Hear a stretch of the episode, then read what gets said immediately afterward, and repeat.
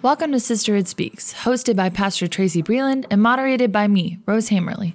Sisterhood Speaks is all about giving women a voice to tell their story. So thanks for tuning in as Sisterhood Speaks. Hello, welcome to Sisterhood Speaks. We are so excited for all you girls to be listening in. And uh, if it's your first time listening to Sisterhood Speaks, we just want you to know that these are girls from all around the world uh, sharing their story. And we really do believe that um, our story is what we're called to share. And as sisters share their story, it helps other sisters that might be in the middle of that. And they could see and learn and hear um, from people that want to speak up. And so I just am a strong believer in Sisterhood Speaks. And so we have an extra special guest today. Uh, it's Beverly Carter. Beverly, would you say hey to everyone? Hey. I love this woman. I actually met her 10 years ago when um, my husband and I planted a church here in Mobile, Alabama. And we're both in Mobile, Alabama. And so um, I believe Beverly was it the first Sunday that not the very first, but literally, literally, we were still in the gym. I just remember. I yeah, still uh-huh. it's the weirdest thing. I still remember. I was down putting books under a table, and I looked up, and uh, there stood Beverly and her husband Peter, and um, literally that was just printed in my mind. I think God just did it because He was letting me know that these were special people, and they've helped us all along. Beverly uh, has helped me with the the preschool in our church for years. She's she's really gifted with um, children and women, and so I'm so excited that you guys get to hear a little bit from her heart. She really does have a heart of gold, and her faithfulness to me is I just can never pay back. I don't want to cry. She always makes me cry, but it's not just me. The more people I get to that I talk to people about Beverly everyone says that she has um, such a heart for women, and she really has a gift in encouraging women. Uh, there was many times after our first sisterhood or all kinds of things beverly if i prayed a prayer you would always come up and tell me you're doing so good and i just felt like it was a big sister and so you know sisters encourage sisters so i know you guys are gonna love her story and her journey that she's going to share with you today. So, Beverly, right off the bat, um, I know your story and I know it goes back a bit. So, would you share a little bit about the beginning of this journey and um, some of the valleys and the mountains and where it all began with us? Yeah. Um, you know, I was born and raised in Mobile, so I think I just need to kind of say that my mother and father were divorced too when I was in the third grade. So I know that there are women out there that are going, you know, that have kids and and they're trying to struggle and deal with that. But I came out fine. My mother ended up raising me and my younger brother for so long on her own. But you know, God was always there. He was always so faithful. Um, she remarried, and I had stepsisters that were my little sisterhood for a few years. Um, and we, you know, we're all baptized together. We went to Holland island Baptist Church, and it was oh. great. But then she divorced, and you know, it was me and my little brother again with mother. So, you know, it's just been a rocky road in my my younger years. Mm-hmm. But uh, my mother loved me so much, and you know, we always knew that. My daddy loved me too, and I go see him on weekends. But there's nothing like a mother's love. I I, I know you know that, right. and. Uh, so uh, then I grew up got married and everything was good. Just knew I was going to have kids all my life, but uh, it wasn't meant to be. You know, I got pregnant five times and just never mm-hmm. could carry. Mm-hmm. I went five months one time and then I lost it or had to go in and be, you know, induced. And mm-hmm. it was just really hard. And then in right. 1999, I'd been married for 16 years and my husband died suddenly with a heart attack. Wow. And I'm like, wow, you know, my whole world just fell right. apart. And, um, you know, but God is so good and so faithful, and He yes, just he carried is. me through every step of the way. Mm-hmm. And then um, the company I work for sent me over to London, England for mm-hmm. a meeting, and that's where I met my sweet Peter that you know. yes. He has just uh, rocked my world. He changed my life. He he taught me to live again, you know, and he's taught me to appreciate nature and birds and the outdoors yeah. and just a complete different atmosphere from what I was used to before. And um and that you know, beautiful? I can't say enough. Yeah, about my joy. Mm-hmm. He mm-hmm. helped me to enjoy my life again. So yes, that's kind of where I started. And then.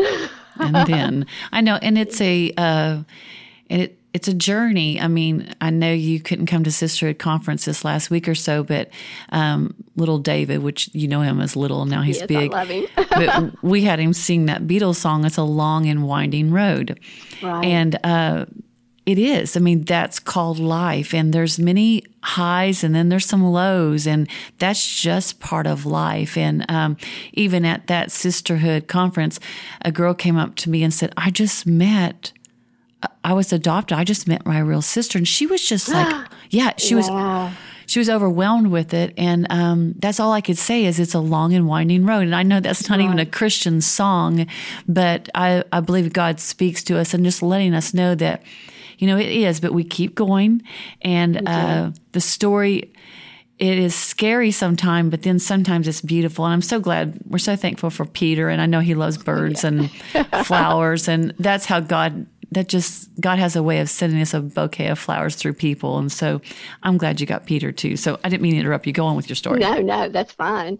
So um, I was diagnosed with breast, my first round of breast cancer in 1999, and then again in okay. June of 2020.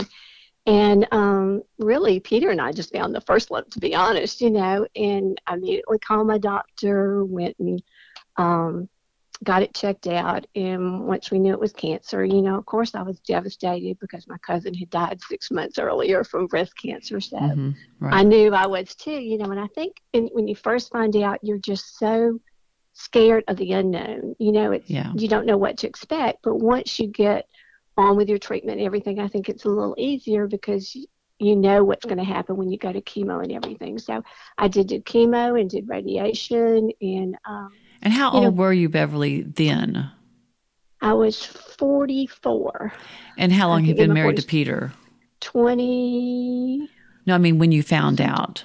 Oh, two years. Yeah, it was Okay. real. We were newlyweds. so- Right. That, that's what I thought. Yeah. yeah, yeah. We hadn't been married very long at all. We got married in '97, cancer in '99, and um, yeah, and you know he was so good through the whole thing. Through chemo, he'd go with me, hold my hand, Right. you know, and then when I lost my hair, he was there to shave it off, and I was crying, you know, Right, right. and all that. But uh, he was so good, and just you know, God was just so faithful. He just carried us every step of the way, and I think this time it was really different though because um, I was in a different season of life. You know, we'd gone through the pandemic and I was by ourselves, you know, most of the time. But I can't just can't tell you the importance of having Christian friends and you know my church and my small group and just Mhm. everybody how they rallied around me. You know, and Mhm. uh, if these women that are listening aren't involved with a, a small group or some kind of sisterhood, uh, they don't know what they're missing. You know, the women Right. in my life, uh, even through my Mary Kay, um, my Mary Kay sisters have been awesome too. You know, I was Right. getting cards from people all over that I don't even know, but they know know me. You know, Right, I- I mean, they know my heart. Right. and they would call and encourage me and uh, it, it just means the world to have people that that you can rely on and you know and, and reach out to when you need them so Right. Well, Yeah. um, somebody else during this, um, of course, we're still in 2020, going through the uh, quarantine and all that thing. They they entered a very uh, stormy time in their family, and they came to the church several times and just asked us to pray and you know mask and the whole thing. But um, it was like during this time, what the Lord showed me is that God created home and he created family, but he also created a church family. And there there are times that your family can't take the storm by itself. Right. You you have to have a church family and you have to have more whether it's meals or prayer or comfort, but I just think it's so great that I don't want to call church family a backup plan, but it was God's maybe maybe bigger support because I know I've had times in my life that I've been overwhelmed with life. definitely. And, yeah, family and church family, they they really are the difference between sinking and swimming. You know, uh, surviving and going on to thriving is what God wants us to be. So, I know. I know that you have many, many friends because you're such a good person. But tell, I know that, okay, you got diagnosed with breast cancer then, and then it came back during the first time you identified it yourself, but this second time, uh, how did you find out by it? About well, it? I went for my regular mammogram, and I've been having some trouble issues anyway with my breast. For, I think you know for the last year and a half or whatever. Right. But I still wasn't concerned about it because every test they had done, it wasn't cancerous. You know, fluid mm-hmm. they were pulling out wasn't cancerous. And uh, but I had my mammogram, and they sent me said, "We see something. We need you to go have an ultrasound."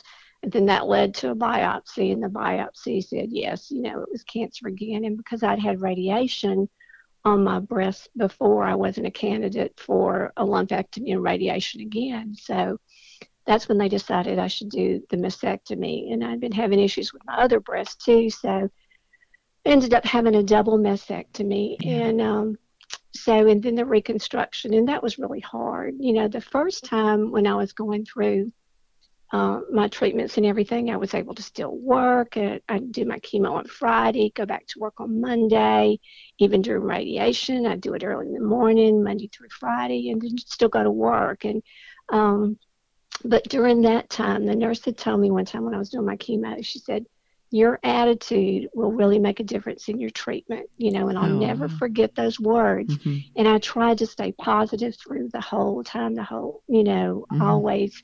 Peter was always encourage me, you know, come on, let's do this, let's do that, let's get out, let's, you know, not really giving in. And I took talking about friends and, and family and everything, took all my cards and letters that I had and put them all across the bar in my kitchen so that if I start feeling sorry for myself, I'd look up and I'd see all those people that were praying for me and that loved me. And, you know, it would, it would lift my spirits again. So that positive attitude, you know, was what really helped me go through it the first time. This time it was a little different because we were so isolated, you know, right. and uh, I still got the cards and letters, and I still put them up, and it's still. Mm. Um, but it was it was a little harder because, um, you know, God was always with me. I never right. doubted that for right. a minute.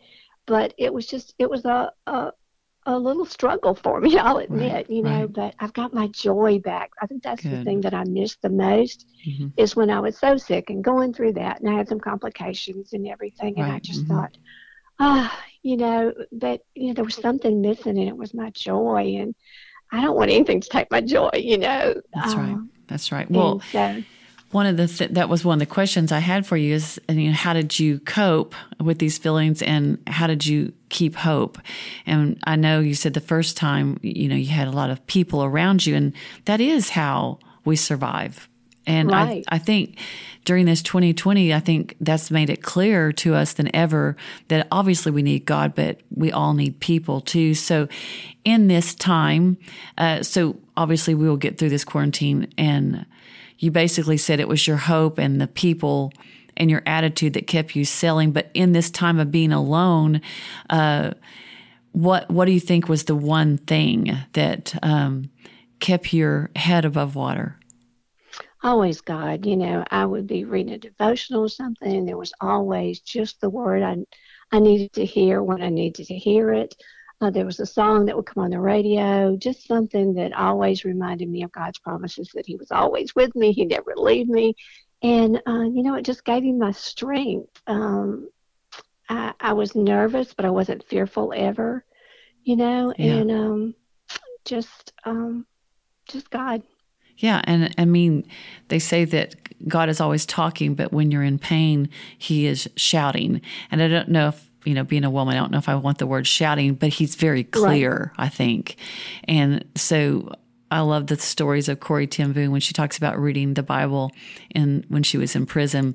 And she said sometimes she would have to feel the ink because she felt like God had just written it for her. Aww. And I was like, I have been in that place in my life where I'm like, I've read this before, but it didn't mean this much. And so, right. yeah, God is so faithful. And you don't want anyone to have to walk through hard things, but in all reality, we all are going to have to. But I can't imagine going through them um, without God. I think it was, I think that's why the world, many people in the world are in trouble today because they're trying to conquer these things without God and you can't. And so, I know that you said God, especially in this time, was the biggest um, uh, basically that kept you your hope floating. Uh, do you how do you see God using these things that you've been through to help others? well, I'm more uh, compassionate for people when they're going through something. You know, I always try to reach out, send cards, or you know, call. And it's so funny. Um, you know, Lisa Strong, her niece had gone through yes, breast uh-huh. cancer, mm-hmm. and uh, so I had sent her a card and sent her a couple of things, and and wrote her some notes and everything. And so then when I got sick this last time, she wrote me back and she said, When your drains come out, it's going to be so much better. So it was kind of like give and take, you know, whatever you give, it comes back to you. And so the day that I got my drains out, I, I wrote a text message and I said, You're right. I do feel so much better now, you know. So um, just all the encouragement. Yeah. yeah, yeah, being able to do that. And you know, I did get involved early on last time when I had it with the Look Good, Feel Better through American Cancer Society, which is a great program for women. Uh-huh. Um, and then the Relay of Life for Life, of course, has always been big. Uh, just they do so much. And I think I was telling you about when I went in the hospital for my surgery this last time that uh, they gave me a bag and it told what you need to know about mastectomies. And it also had a, a heart shaped pillow. I think right. I showed it to yeah. you and uh, I remember laying there one morning near Connor and just had him under my arms and just, you know, kind of not feeling really good. And I said, I hope the women that made these realize how much it meant to yeah. me. And I still need to write a letter to them that have it. I mean, it's something that, that wasn't huge, but it was big to me at mm-hmm. that moment because it meant so much to me. So the American Cancer Society, I can't say enough about what they do to make people women aware right. and um, and just kind of keep the focus on it. So. Uh, that's right. Uh, after Shelly Mitchell went through, I went to visit her, and she had two little heart pillows, and she didn't even look at them as hearts. I was like, "Oh, Shelly, this is a heart." And so I don't know if you remember a few sisterhoods ago, we made a bunch of heart pillows and put sisterhood on them, and passed them out to the hospitals. And we need to do that again because she said it helped her in so many ways. It helped comfort her under her arm, but also made her realize that people's hearts were for her. And I think it's That's so beautiful. Right. I love it when yes. women do things that are necessary, but then they add a little beauty to it.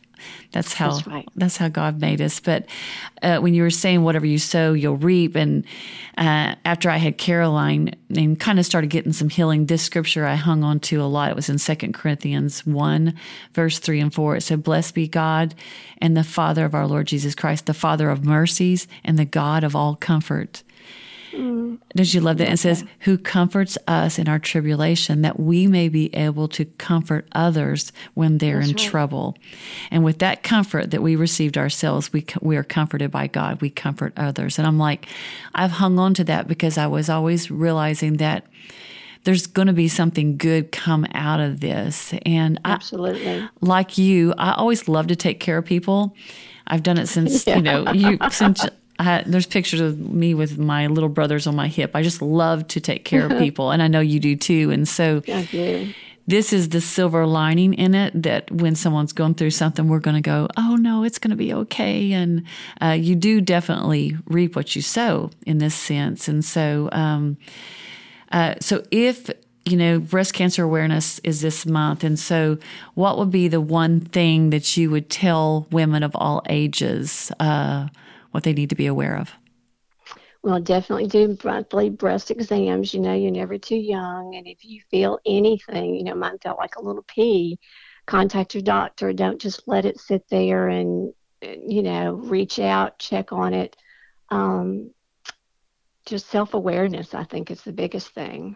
Yes, self awareness. I was in um, Dothan mm-hmm. with Annie. You know, she's in medical school, and so it was so funny. I looked up, and if people that aren't from the South, we're not used to everyone saying, yes, ma'am, yes, ma'am, yes, ma'am, yes, ma'am. And so a big old billboard said, yes, ma'am, I got my breast oh, exam. Yeah. I love that. Yeah, I, I thought it was that. so funny. So I was like, we need oh. all the girls to ask all of their sisters, hey, have you had your breast exam? And then hopefully, yes, yes we hear a, yes, ma'am, I have my breast That's exam. Right. That's it's, right. It's not a fun thing, but it's part of life and it's part of being an adult. And uh, there is hope when you catch it, like you were saying. Absolutely. Well, before we let you go, tell me of the a one, and I know you're going to say it's God and friends, so I don't even know if I need to ask you this, but maybe a scripture. What what is the one constant thing that has carried you through this part of your journey? Well, I think he's always put people in my path to help me walk through it. You know, um, from Peter the first time, and, and Peter this time too. Of course, he's been great eh, with everything, but um, just um, friends, family. Uh, but God never left my side. You know, I have to always say that He was always there, and I never felt alone. That's good. That's good. Well, Beverly, you're certainly a joy, and I'm glad that you crossed my path. I thank God for you many times, and I've prayed for you through this. And we, every little two and three year old in this church loves you, but also all the ladies love you so much. And we're so glad to hear that you're doing better and that you're out to make us all aware. And we could not love you more. And I know this story is going to help people. And so thank you so much, Beverly Carter. We look forward to everyone hearing your story. And you have a great day. We love you. You too. Love you. Thanks so much for listening today. Be sure to subscribe so you'll get new episodes right when they're available. And for updates on the podcast, you can like us on Facebook at South Coast Church Sisterhood and follow us on Instagram at South Coast Sisterhood.